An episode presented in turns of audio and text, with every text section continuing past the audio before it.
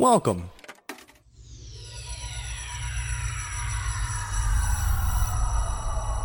To Arcade Audio.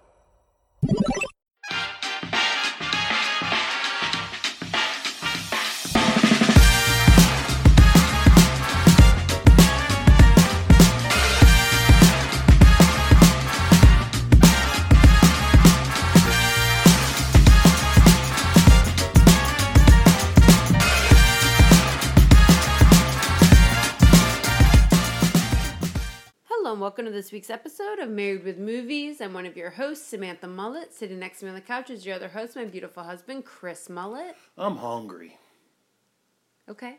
The Scott Steiner reference for those of you that heard. Oh, what are you doing? What do you mean? Are you kidding me? Oh, is it upside down? Yeah, it's upside I was waiting down. to see if you would notice. And you got what, is this dangly little lid thing here on your Don't water? be dangling. Is- Don't be messing around my dangling lid. If it wasn't for me, you would be dead in a gutter somewhere. That's not true. I'm a very efficient person. so you would be managing your life in a gutter somewhere. Yes. It's way more accurate. Mm. It's August 15th, 2023. If you're new here, I keep things rocking and rolling and breathing and thriving. And Samantha, Hi. yeah, there you go. Uh, which means we're married and we have a lot of movies and we watch those movies and then we talk about them on this podcast we've done for uh, almost 10 years. Well, 450 episodes me. plus. That's gross. with interest, which has turned out to be how many movies? I, I know it's not a priority, but can you please, when you get a chance, fix the Google sheet that we have about uh, our podcast? That would be we've done five hundred and seventeen movies. I that's I know that part is accurate because that's the watch list, and Well, no, I haven't been moving it over, though, to the watch list. I have my own watch list. What are you talking about? Oh. The watch list is accurate. Oh. It's Okay. the unwatch list that's not. So you just need to get rid of the unwatch list and just re-alphabetize the master list because it's all janky and fucked. Okay. Thank you, thank you. And then all the wrestling references. I'm just getting. I'm just getting. Uh, You're just just showing everybody what a ready dork you are. for Podswoggle recording at the end of the month, just like our movie draft uh, for the fall seasons in, at the end of the month. We haven't been talking about the movie draft for the summer season, and that's how you know we're in next to last place, uh, which I blame on you. Um, Why me? You're the one who picked all of our movies. this I knew this was going to happen. The first, uh, the- when I finally have it off here, when we finally have some competition, shout out to everybody that was just better than us this summer, except Andrew's angry. haha. Um, it's bound to happen, and you're going to be like, see, you picked all the movies, and you, yeah, you just didn't fucking, you know, you don't do anything. Yes, I do. You say, we should get this. I'm like, no, you're talking about, Yeah, I said that about Barbie, and you were like, "No." You were wrong. that didn't happen. That absolutely happened. I have. I'm gonna listen to the draft at some point before that draft because I think I still have it somewhere, and that way I'll know that I'm correct and you're wrong. But I already but know that no, my no, bones, no, so no, it's no, fine. no, no. I wouldn't say it on air while we're recording or while we're on with other people. I'm not gonna be like, "We're gonna go for Barbie." Maybe you still might have said something. Oh my God, you're the worst. Um, so a couple funny things. Uh, Please. well, that's why I'm talking, not you. Um, this past weekend was spent in Miami celebrating your mother's birthday. Um, another whirlwind weekend for the Mullets after the previous week of being in Chicago. We were back at work. Jillian started first grade. Can't believe we have a first grader. At what age am I going to stop crying on her first day of school? Uh, when she starts med school. Oh no, I'm gonna cry even more more because I'm like probably footing the bill. No, no, no. Um, She's gonna get a scholarship. yeah, I was like, I was, I well, I, I think I'll be okay next year because this year was the first Ye- year I was able to walk her on the first day because last year I had COVID. So Yeah, I know, but but also you're a BGB, which is Uh-huh. a big girl's blouse. For those of you who don't know, it's a English thing. Mm-hmm. Um, and uh, yeah, you're you're just a big, you know, big softy. I think you're gonna am. cry all the time. You Yeah. always cry. I love my daughter. But then you got mad at me when I was trying to make sure you were okay and Because comfort you, you. you, I was like, "Are you okay?" I'm like, "It's okay, babe." And you're like, "Don't talk to me. Don't draw attention to it. I'm a big man wearing a pink shirt." without getting into a legitimate argument, Um, you have a really, really bad habit uh, that bothers me uh, for in two different ways. Number one, drawing attention to me when I don't want attention drawn to me. You mean when I ask in the middle of the store if you need any more butt wipes? No, just when I am like wanting to be on my own or not. That's nice. We're walking together and you want to be on your own. No, it's not what I meant. What I meant is I'm emotional and you're like, Are you okay? What's wrong? Oh my God. And there's like wall to wall parents around us. And I just want to not drum up any attention. Same thing for like in a store if we're having a fight or an argument, you try to get all loud and like fucking I don't do that correct on me on shit. Yes, you do. I don't do that on purpose. Uh-huh. That's just my that's have just my you personality. and also, I know you know your truths because you have the smile face on and you close your eyes, which is one of your ways. That I I only close one eye. Sorry. Well, from my angle, look like you closed both of them. Uh, just like also, going back to being around your, your parents, you have this knack of like flat out hyperbo- hyperbolically lying about things that Oh, I am doing lie. in front of your. Yes, you do. You're like, well, Chris, the- it could be. This is just an example. I don't have a, a black and white example right now. But You're really making a good case for yourself, buddy. I am. I just I don't have one now. But uh, the next time it happens, I'll fucking say it. We'll be in a, a group of people. Normally, your your mother and your father, and you'll be like, "Yeah, but Chris told Jillian that Santa Claus isn't real, so it's fine." And I'm like, "That didn't even fucking happen," and it didn't, and it doesn't happen. And you just do that to annoy me for some reason, Yeah. or to just drum up a, a, a string of conversations that just doesn't need to fucking happen. And I'm doing all this because I'm hungry, because I'm not eating today, and I'm frustrated, and yeah. I've been nothing but nice to you today. You have just been mean. No, that's not true. You weren't. No, you came running into my toy room as I was trying to not. Jillian Focus on food. With you. You're jumping up and down. I got valuables in there. I were got jumping up and everywhere. down. We walked in. You ran in. sneakily. You ran and in. threw a piece of paper at your head. a piece of a bald piece of paper that could hit anything, knock stuff over, broken, whatever. Oh please. Just saying. Uh, I'm also stressed because uh, 24 hours ago, we remembered that the toy show we're going to this weekend, uh, originally as just as patrons, we actually have a table for, and we have not done any preparation for that show. We haven't sorted stuff. So haven't- we're recording tonight so we can spend Wednesday, Thursday, and Friday getting ready for that show on Saturday, which we have to wake up at like six o'clock in the morning for and bring Jillian to, and then work for eight hours and then tear down and drive and yeah. So that that's also just just just in general. I was having edge. fun here, and you're just a big ball of suck. You just suck all the fun away. I wonder where I got that from. Genetics. Today's movie. Speaking of genetics, today's movie. Uh, Uh, this is from our uh, Pick 'em Off series. Samantha, if you're new here, how the fuck I'm not new us? here. You're not, I, I said if you're new. I'm talking to the No, audience. No, you said Samantha if you're new here. Did I? Yes. Whatever. No, I was talking about genetics and you and yeah, yeah, yeah.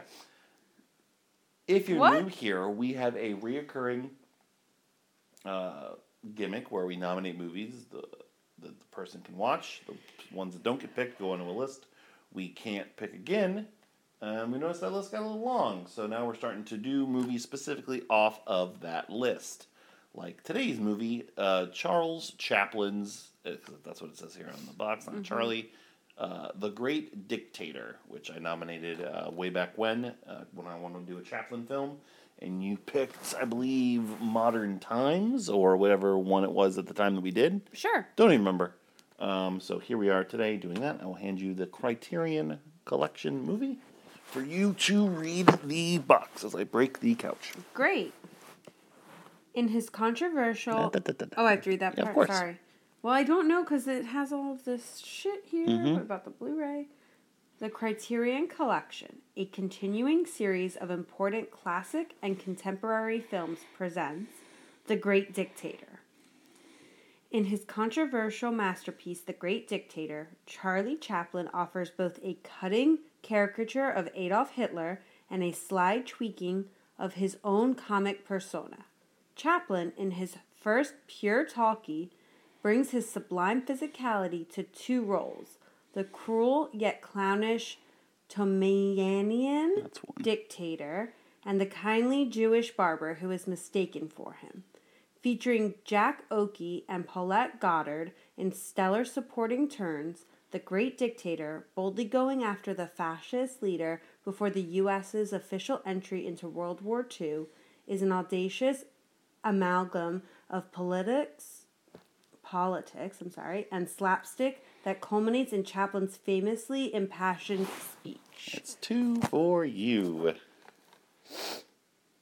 Watch the movie, it's just Tomanian, not Tomanian. There's a lot of eyes there. I couldn't really figure it out. So I'm back up three now, correct?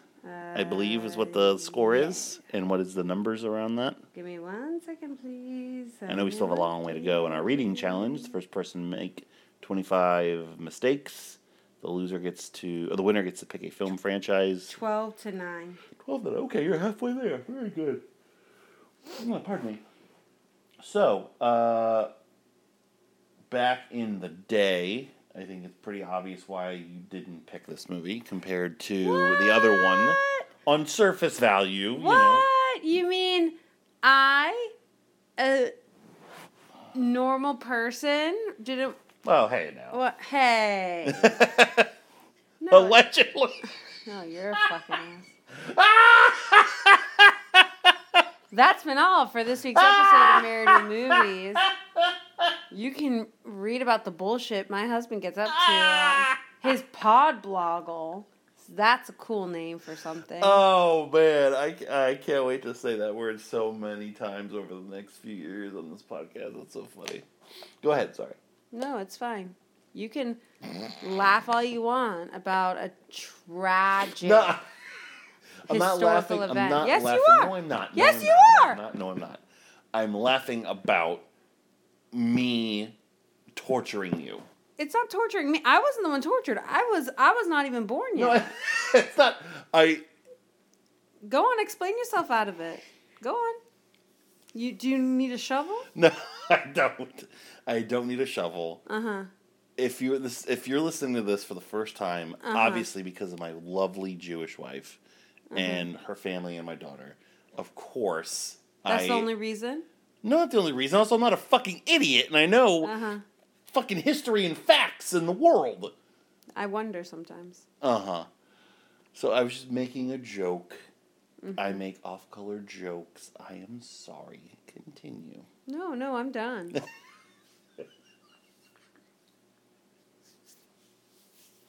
I love you. uh, thank you. Good. Continue. Um, no, you were in the middle of. A, Oh of yeah, no, I was in the middle of talking, and then you interrupted me.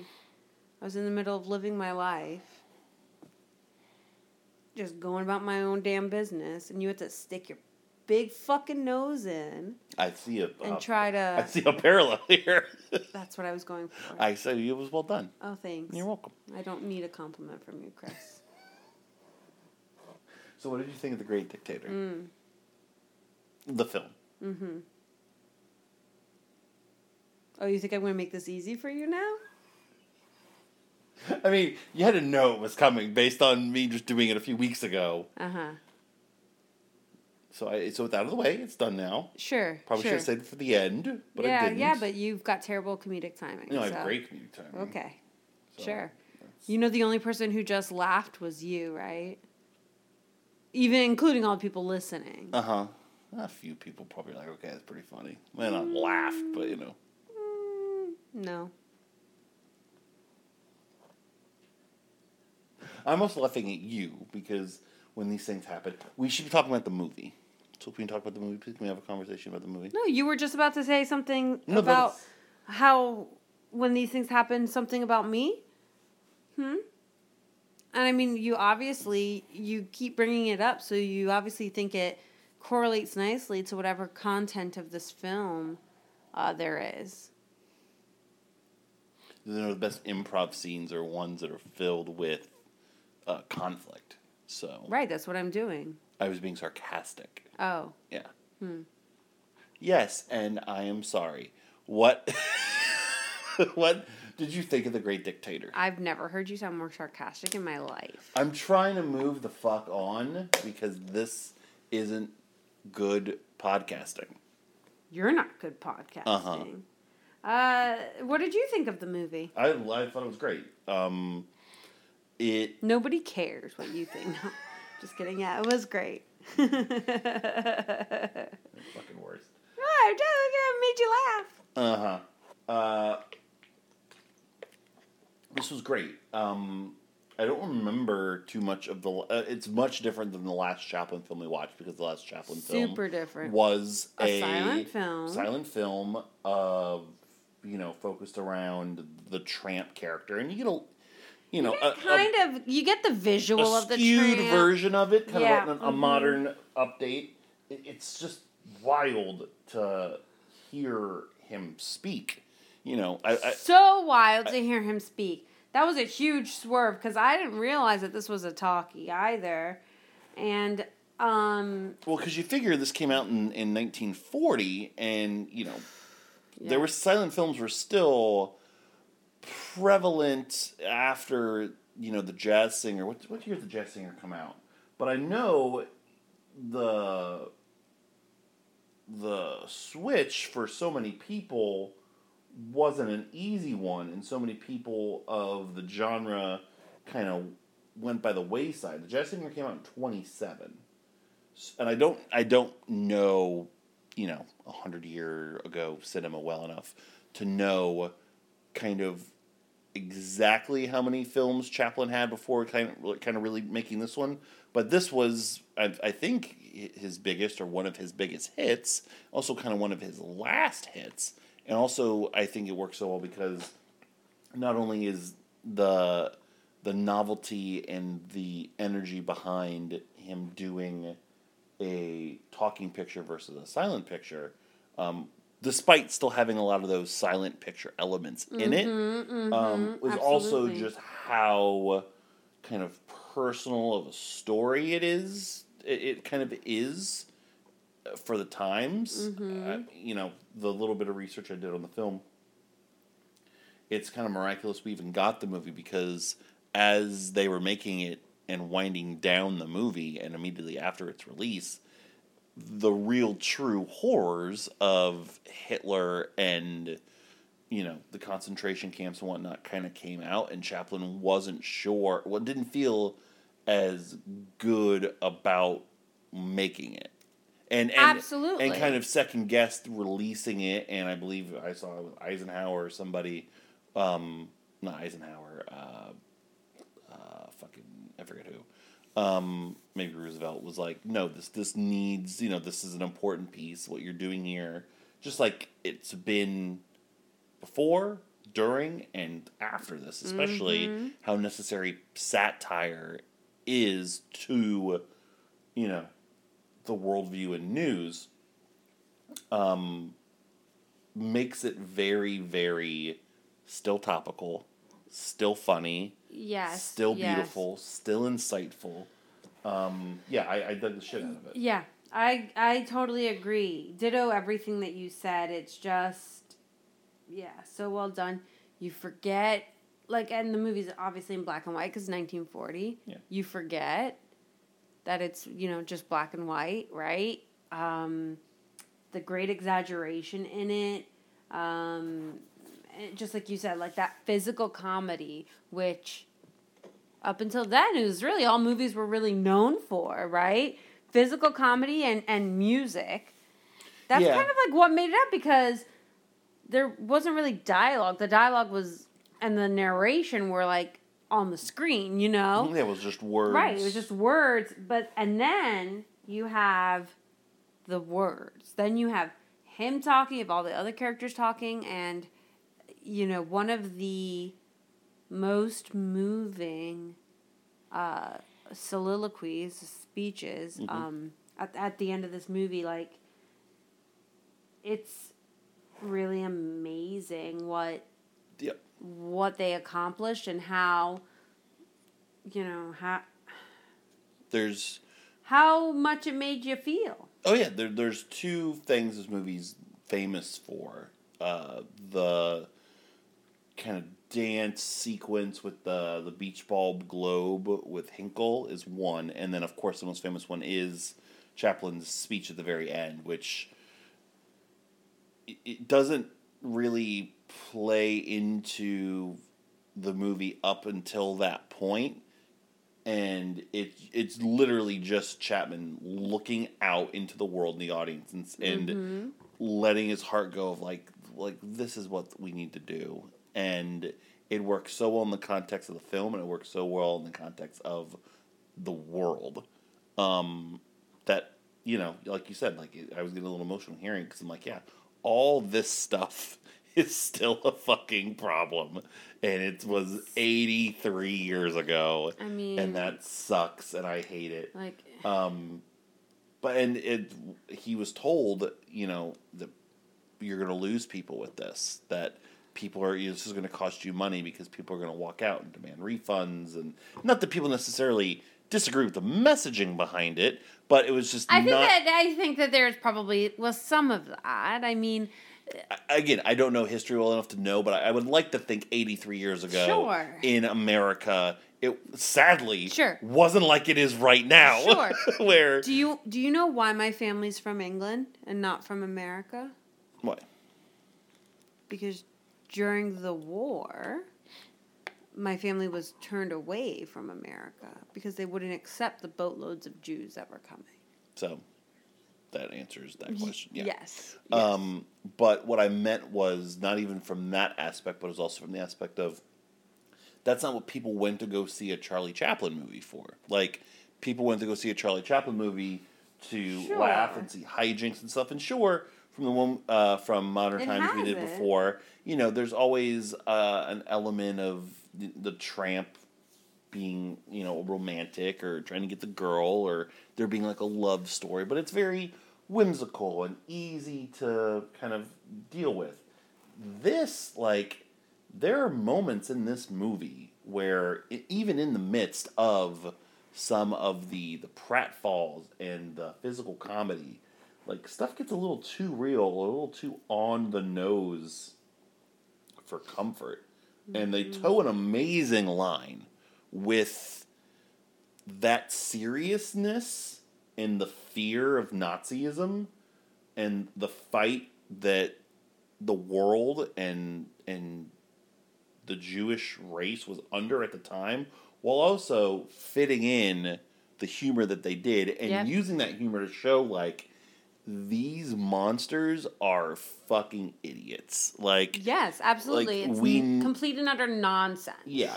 So so I think that he had a really interesting foresight to this movie because he'll do something really really silly like be this great dictator and run up a curtain because he's like scared of something, right? And then play with the world as a beach ball, which is very silly, but the way it's done Mm-hmm. It is, just- is very poignant and also kind of ominous and scary as well. Of like, that's how it was at the time. That's what that real Right, person was trying to Right. do. And this started filming, I- uh, you know, in 1939. It came out in 1940, right? Because it, it, Yeah. it was over a year that it, it spent being filmed and stuff. Like, you know, the the war was just starting. It was Yeah. just picking up at that. Well, we time, yeah, I mean, you know? we didn't. like, we were uh, as America, we were still not in it. on it. Yeah, you figure, We weren't. Well, we didn't come in until the end. That's another story. We don't need to get into the logistics of it. And what well, America we didn't get into it until done Pearl different- Harbor, but yeah. Right, until America was attacked. Yeah, of course, yeah. yeah. Oh, yeah. Yeah. Yeah. Have been there for other people. Um, but yeah, so it's that stuff makes it impactful and makes it great as a film. But like we were just kind of talking about, it's also incredible that this came out 83 years ago and it's not just held up from its message and it's not just held up from its humor but like the first like 15 20 minutes of the movie i was not expecting it to be so impressive with its scale. So like the very first scene when the when the Jewish barber's in the middle of World War One, and you see like the artillery and like the big cannon that they The have, bikini and then the hand and grenade. they, like the grenade, and then Yeah. like the and like how sophisticated the like sophisticated because it is still slapsticky, but also like how like well the jokes and the humor Yes. still hit. Like, those- Like uh, that beat will still always work, and then like the the stuff in the plane when like they're flying upside down and Oh how yes. they shot that. It's like It's so well done. and it's- even like the physical um even the practical effects, like the explosion of like the outhouse and the, you know Mhm. like the, there there's a CGI there's no CGI there. No. You know what I mean? And Yeah. it looks it looks great. Oh yeah, the, the the plane sequence when they're Oh, flying and they're upside down and like the the pocket watch is flying and uh, Right. Schultz is trying to drink the water and then Chaplin's like like falling out and holding on like. There are some CGI movies from the past five ten years ago Don't that look as don't good as look as that. good as that.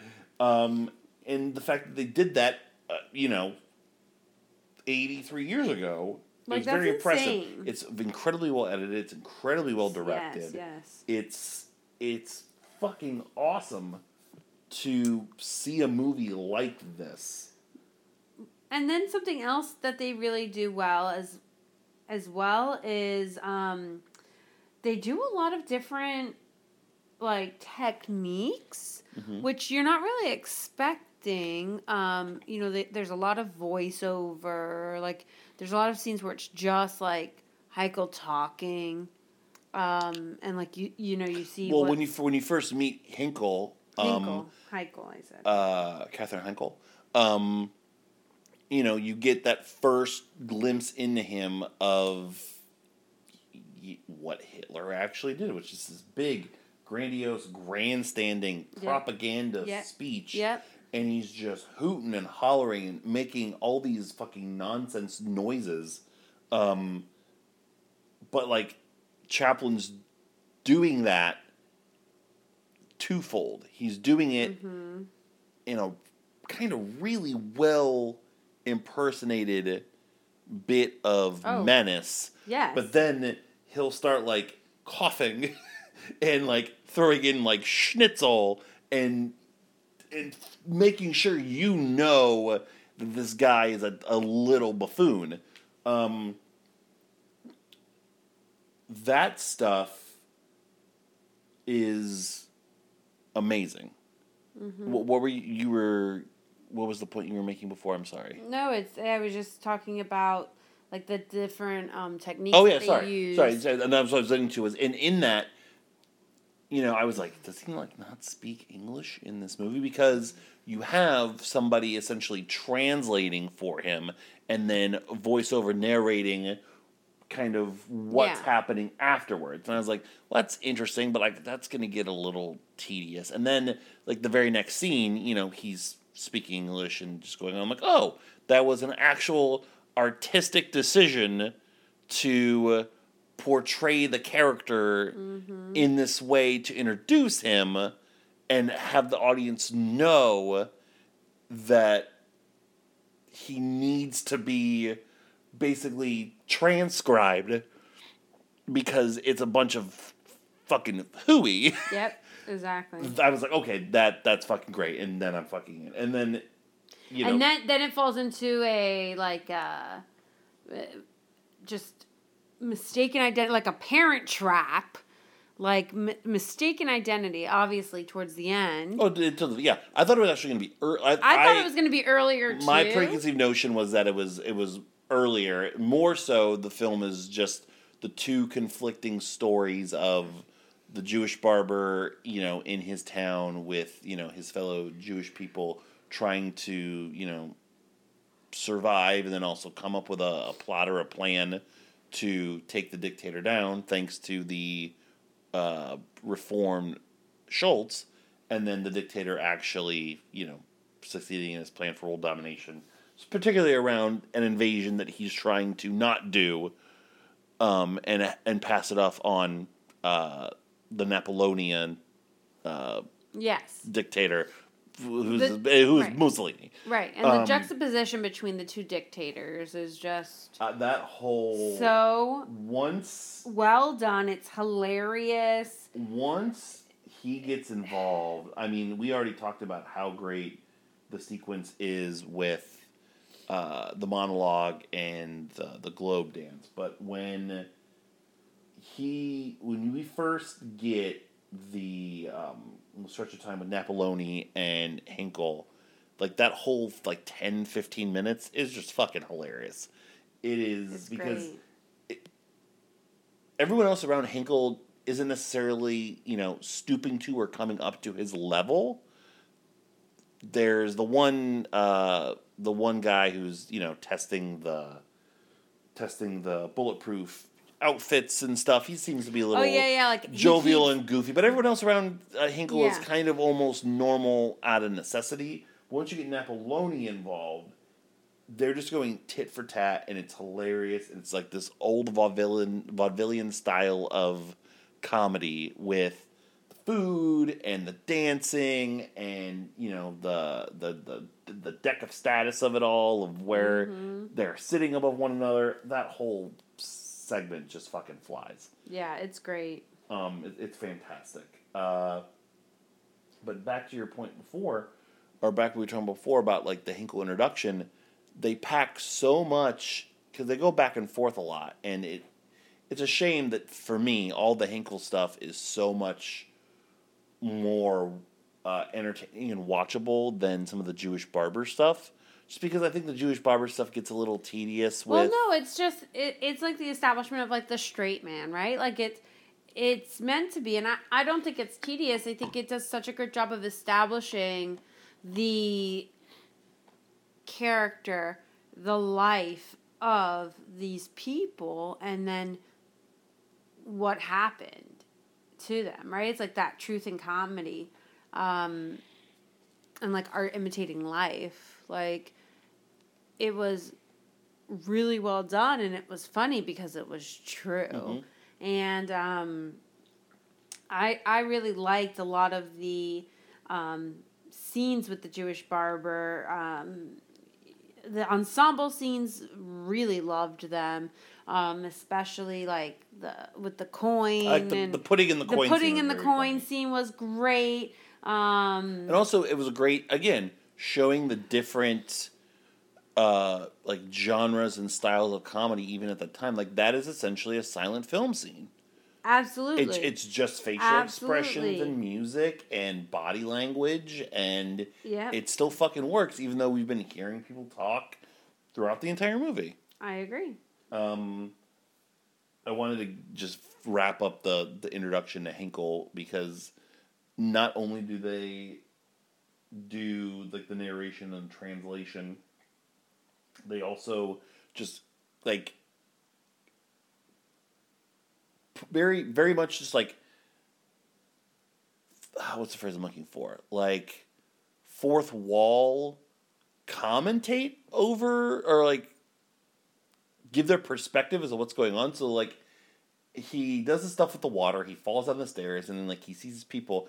He does this thing with a baby, which is very funny.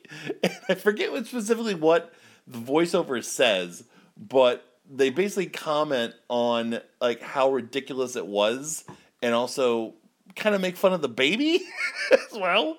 That whole little stretch where he's just a fucking lunatic but then also choking on water and falling down the steps and and not sure what to do with a baby. is just, the faces as it as he's holding it like the face yeah. It's just it's just awesome. it i mean it's like charlie chaplin is one of the best physical actors ever you know? Like it, I, and i think that that's the case when it comes to the silent film era era. Um silent not my jam right? Not my tempo. No. we all know. I don't like to have to read uh, when when I'm watching a doing this, movie. so I didn't have good. doing this, which is great. But the one thing about doing that is you don't have a choice. Like you have to be able to convey emotion and conviction and the story and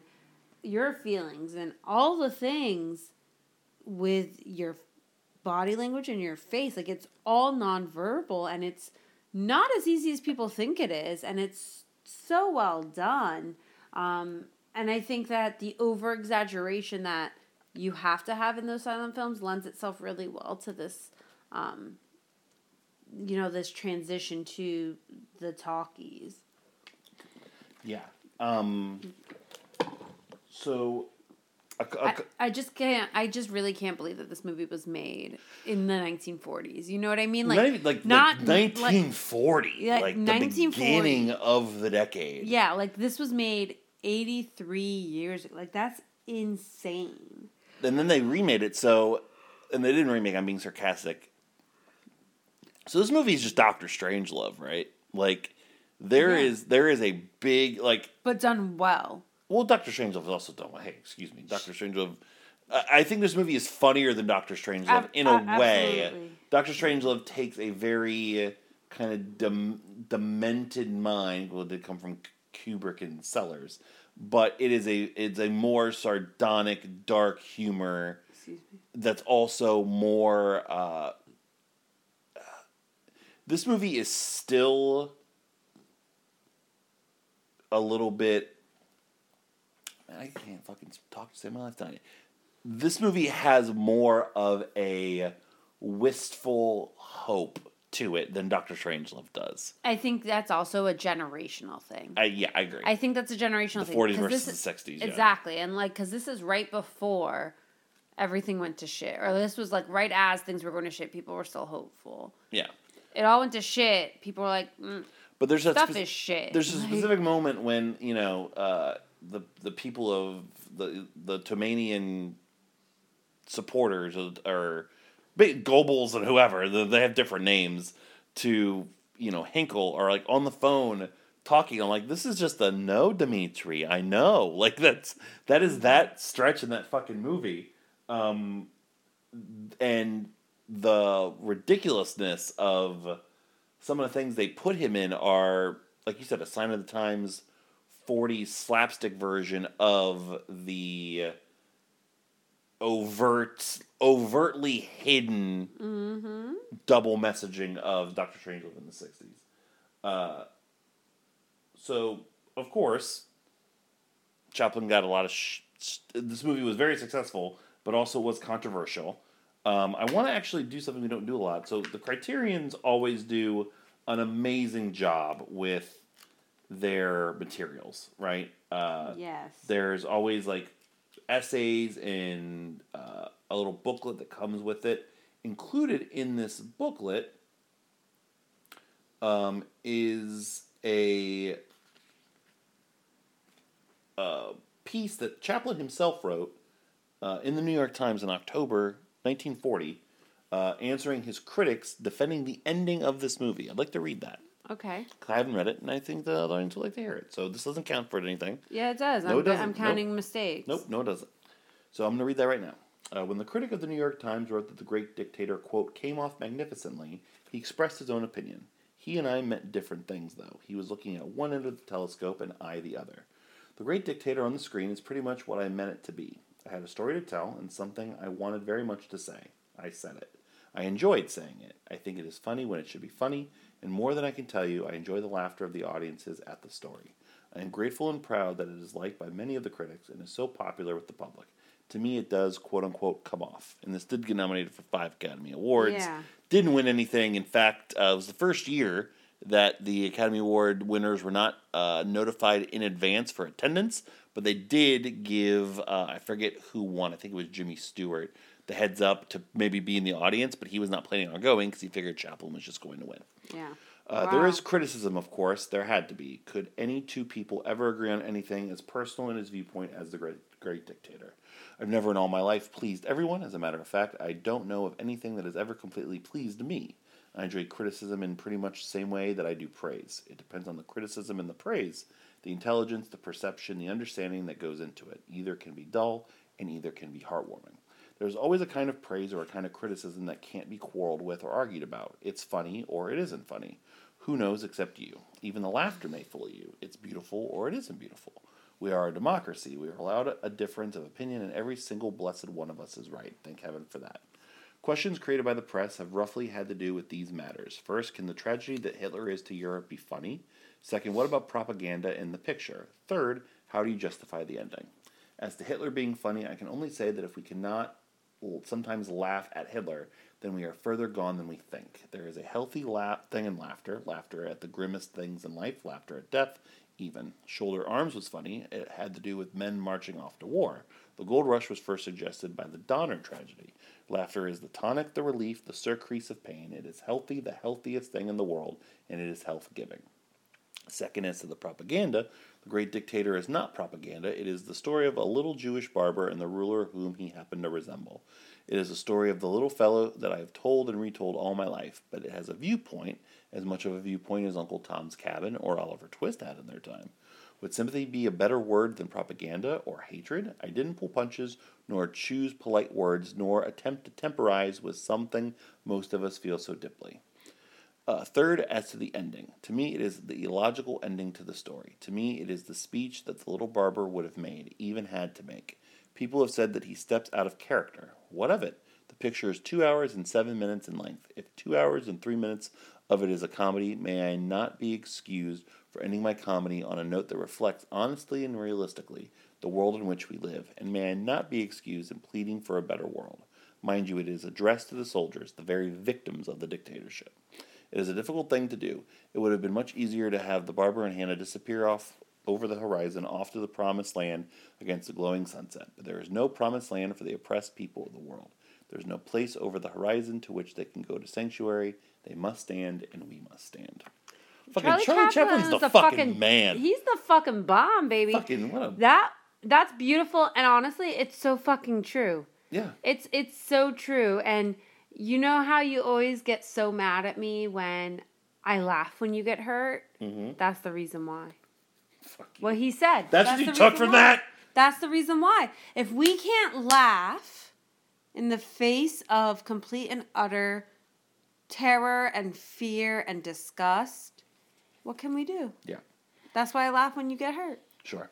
Uh, yeah, he fucking that that's an but amazing that's, that's piece. amazing. As I was like, amazing. as I was looking through the book and I was perusing, I was like, oh, this is fucking killer. I want to read this because yeah, that's beautiful. Can I see it? Yeah, I, there was. I just wanted to like look at something real quick. But yeah, that's beautiful. I mean, of what I was going to go with next. Um, so yeah, I mean, it's a. I'm glad he brings the point up that sure the character essentially is no longer the character and it's just Chaplin at that point talking to the audience. But in the context of the scene, he is talking to the entire nation of people that Hynkel has essentially brainwashed into believing all of his rhetoric and horseshit right. for.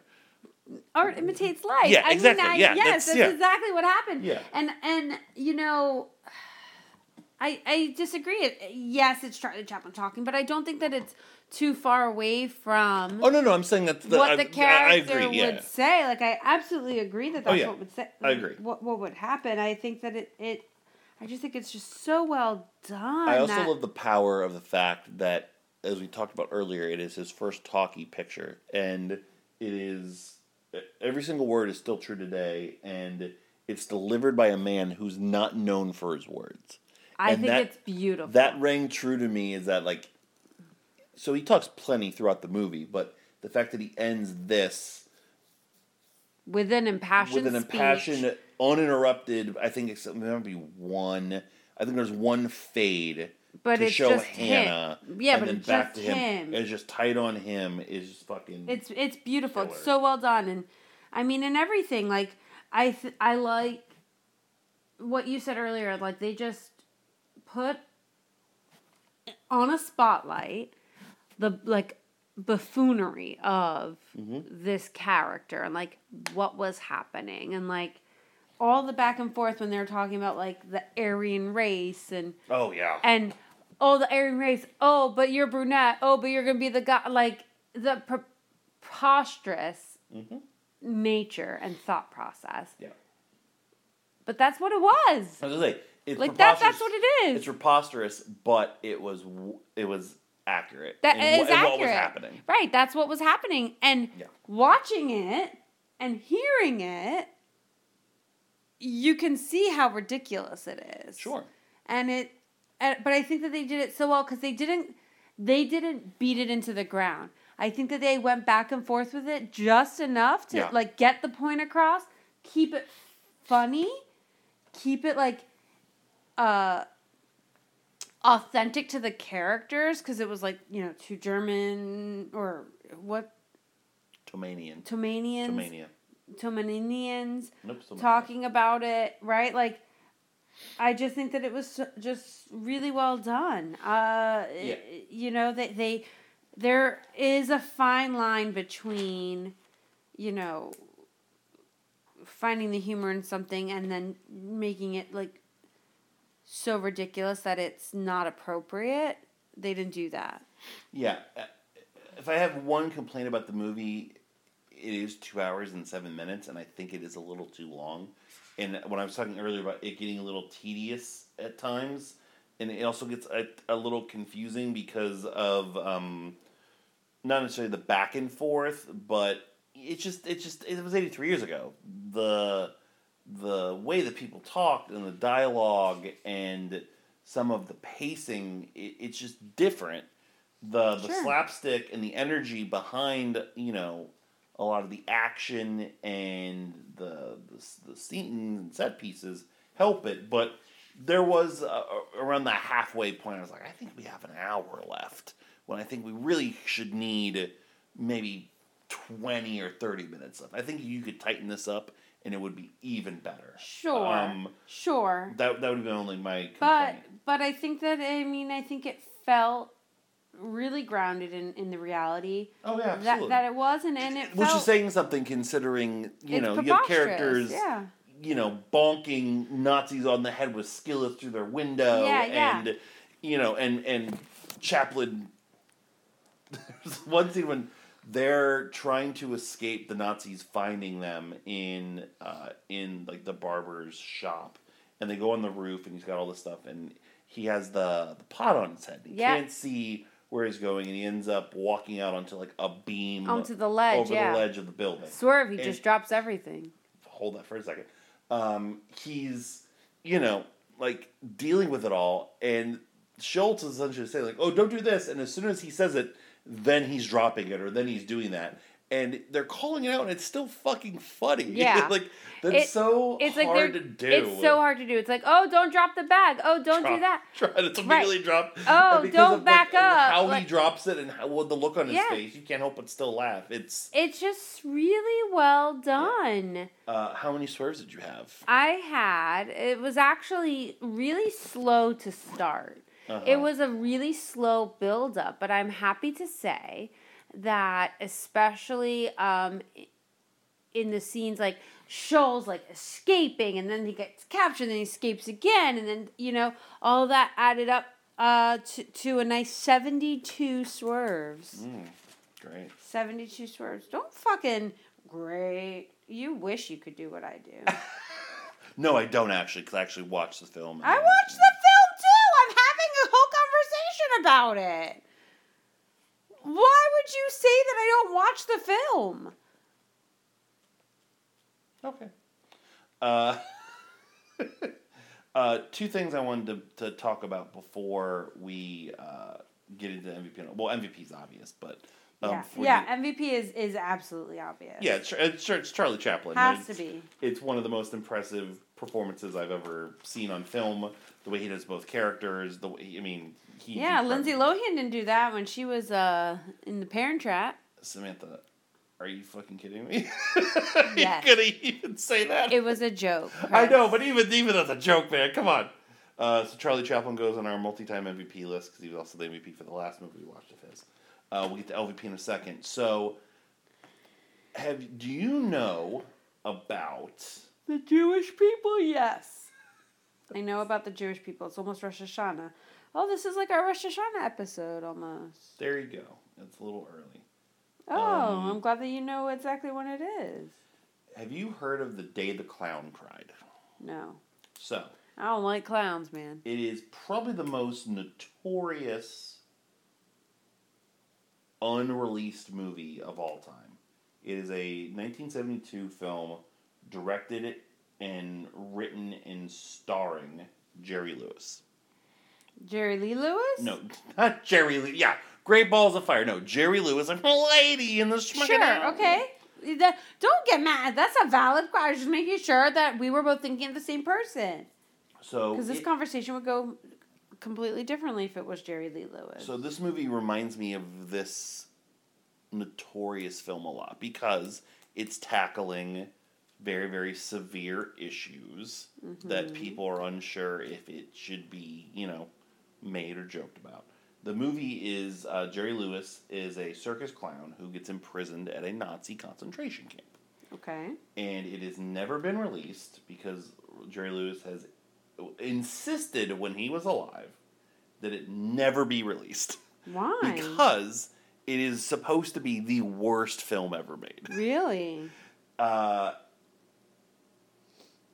I've been obsessed with this movie and its existence ever since I found out about it, probably 10 or 15 years ago. Uh, upon, uh, right before his death, he donated an incomplete copy to the Library of Congress, um, which was about 10 years ago. And it's under the stipulation that it cannot be screened, not released, even just screened before June 2024. Um, but there's no complete negative of the film. Copyright issues have plagued it. Um, like, ev- like the script is out there. It's known kind of what happens in the movie. Uh, some people have claimed to have seen it. Uh, Harry Shearer, the famed member of the Christopher Ness, Christopher Guest group and Spinal Tap and Simpsons, uh, saw a copy of it and insists that yes, it is bad. it is. It is so wrong. Like it's it's it's a drama, but it's also supposed to be a comedy because Jerry Lewis and the circus clown. Uh, but also, people are like, it's to that extent that it might actually be like poignant and brilliant. So I, I want this to get out at some time in my life. It's Like, gonna be a piece of shit. it probably will be. Uh, like I don't see, but like this gives me hope. But I, I don't. I think there's a big gap. Not to disparage Jerry Lewis between Jerry Lewis and Charlie Chaplin. You know what I mean? yeah, absolutely. Um, yeah, and even Lewis has said like it, it was just bad. It was an artistic failure. You know, I nobody. I want nobody to, to see this. Um, but I will say this, this is this is my film version of my CM Punk and Samoa Joe track. Like if this gets screened, I'm gonna do everything in my power to go fucking see this thing because it is it is so intriguing to me. Uh, yeah, there there you can find some stills of it. Uh, the original script and costume are out there. Um, people have talked about fucking remaking it as well. Robin Williams was attached to it at some point, but uh, yeah, I hope. That's bizarre. Yeah, so I, I had to address it. The other thing I wanted to mention was the the the odd connection, of course, that this movie has to have to Hitler. Um, so Chaplin and Hitler were born right around the same time, had a lot of similarities one another, not just in looks, but in, in their background. And um, it has been confirmed by multiple people that Hitler, despite the fact that this obviously was banned, um, Watch this movie. Watch this movie twice. Yep. Uh, and there's no known reaction of his to this film. But I would love to know what it was. I'm sure it wasn't great, Yeah. but it's uh, again, it just intrigues me. Yeah, that's intriguing. as to uh, Yeah. I like- re- yeah. him sitting and watching this fucking movie. I'm always I'm always fascinated by people watching movies and their thoughts behind them on a really grandiose scale. Uh, the exact opposite of example of this that I can say is uh, and by that I mean Hitler watching a movie parodying himself is nowhere near this, but I'm also very fascinated by this. Uh, Alexandra Daddario uh, met President Obama right after True Detective came out, mm-hmm. and was in True. Obama's like, "I love the show. I thought you were great." And she's like, "Great." She goes, "Oh my god, the president saw my boobs." like, that's the weirdest thing I've ever thought in my entire life. Oh my. like that's so weird, you know. That's weird. Uh, so like stuff like that's always intrigued me. Uh, Sure. just like I think we talked about it on uh, the episode way back when of um, the Hangover guys uh, when they made Hangover two. Uh, Todd Phillips uh, took them out to dinner with Bill Clinton.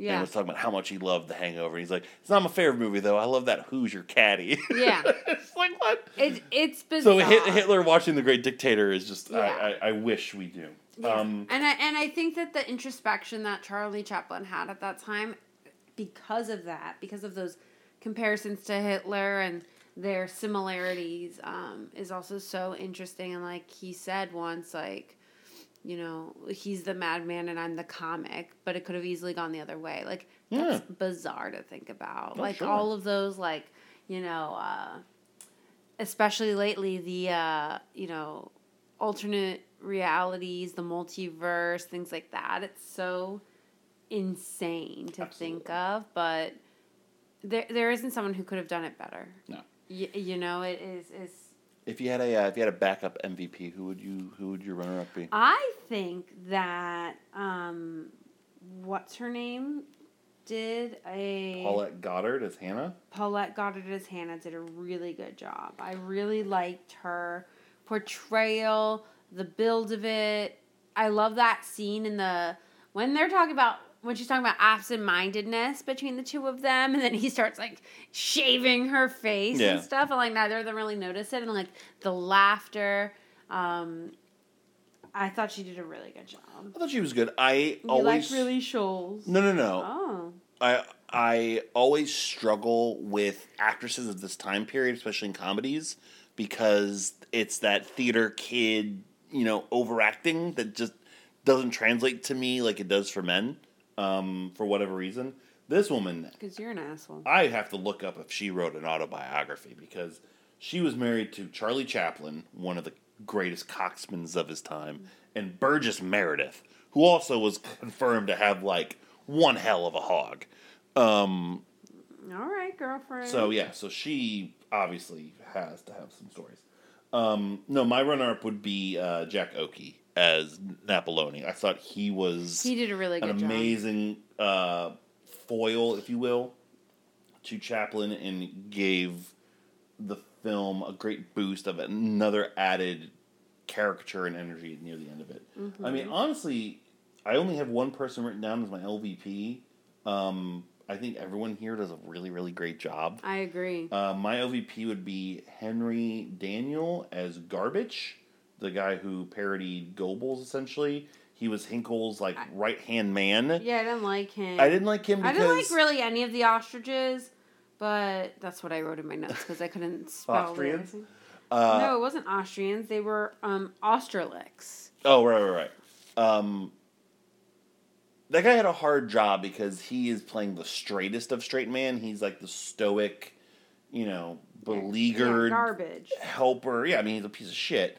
Uh, along with Hynkel, but he like crossed the line as being too robotic and didn't seem to get what was surrounding him.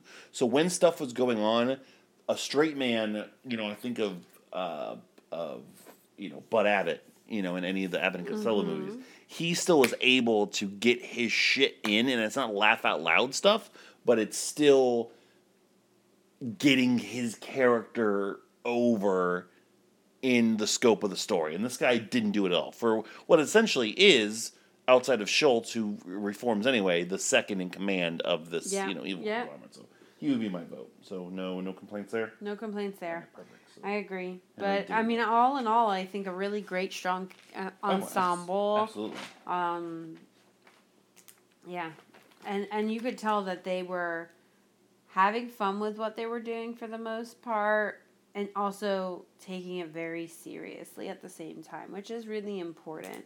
You know, like conveying this message and, and portrayal was very important for them. Um, you know, and you, you could tell, you could sense that, and I think it was done very well. Absolutely. Anything else on the Great Dictator? I think we covered all of it. Yeah, um, Chaplin's two for two in my book. Y- Yeah, I and I never thought. I never thought. I was always like, silent films. No, Charlie Chaplin, nineteen forties, films centered on like political happenings. I'll pass. Thank you so much. But turns out, really, really well done. It was it was a really great movie. Honestly, I I was very involved in it, very into it. Really enjoyed it. What's your score? I, I'm giving this movie a ten. I really loved it. Wow! I loved it. I thought it was well done. I was really fascinated and enamored with Charlie Chaplin actually speaking. Um, I really, really love, and I love the content of it and how it was depicted. I was giving it a nine and a half. Yeah, I Just mean, I think it's a great movie. It.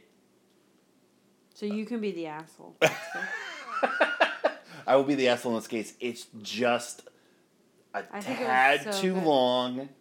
I didn't mind it. I didn't mind it being too long because I was invested in those scenes, and it might be because I grew up hearing stories of, you know, the Sure. Jews in the ghettos and things like that, and you know, and I, I liked I like those scenes. Like it paints a bigger picture for me, um, so I liked it. But that that's my only complaint. It's it's funny. Well, you're it's, dumb. It's funny. It's it's poignant. It's it's wonderfully uh, directed and written Hmm. and shot, and it it stands up in a way that a lot of movies Don't five years from now don't. Yeah. And it and it does, you know, people's lifetimes worth of, of work. So it is fantastic. So a nine point seven five for the Great Dictator. We've I mean we have a, being more than halfway through the year, we've had Quite- one hell of a year. We have one, two, three, four, five, six, seven, eight, nine movies, a nine or better, on this podcast this Out of- year. Um, out of thirty two that we've done. Yes, it's the 32nd movie we've done. Um, what will be the next movie we do? Well, we're going to try to knock out Fast and Furious, Fast 5, Furious 6, or whatever uh, whatever the fuck this movie What are called. you saying? I don't know, man. Uh, where it's going to be really hard to go from fucking The Great Dictator to fucking Fast and Furious. But uh, we're going to try to see about either splitting those four up into two separate podcasts, or maybe we'll do Harriet the Spy next week. We're going to see now with the toy show and how this weekend's going to go, what next week's going to be, but we're going to keep knocking out the Fast and Furious franchise. Um, and then once we're done with those, we are going to do whatever we're about to draw right now. So Samantha, pull up random I got it. One and one eleven is uh, we're gonna pull up. And we'll see. That's our baby monitor that we don't even really need anymore. What are we doing here? Number seven, Number seven. an early one. Well, two, four. So I'm gonna p- propose something to you. Um, we have a Halloween coming up, October, um, and I already had in the schedule. Uh, you know, obviously we're doing Birdemic two and three for Halloween. Each one of us are going to get to do uh, a movie for Halloween nominated, and I had a can't pick Halloween like we did last year. That was a set little list of movies we could technically do. This movie is on that list. Do we want to hold this for October Yeah. and then draw another one? So our Halloween can't pick movie will be Psycho. Gross.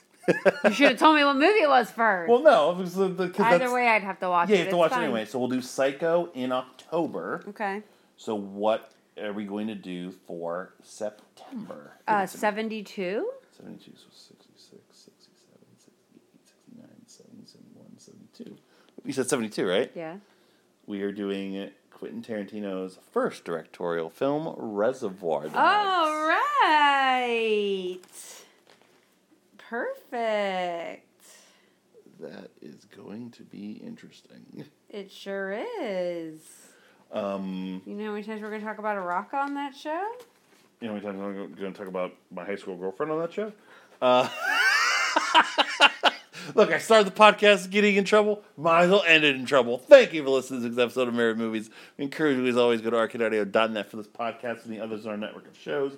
Rate, review, and subscribe wherever you get your podcasts.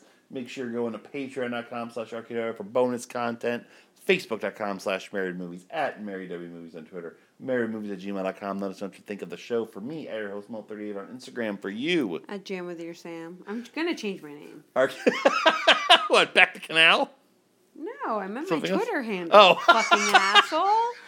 You fuck you, dog. Allegedly. For mullet. I can't talk. I'm seeing spots. Signing out for this week's episode of Married with Movies. We'll catch you next time on our couch. Ears popped. Slash the movies. I don't care if you didn't finish the plugs. They know where to find us. Fuck you. ah.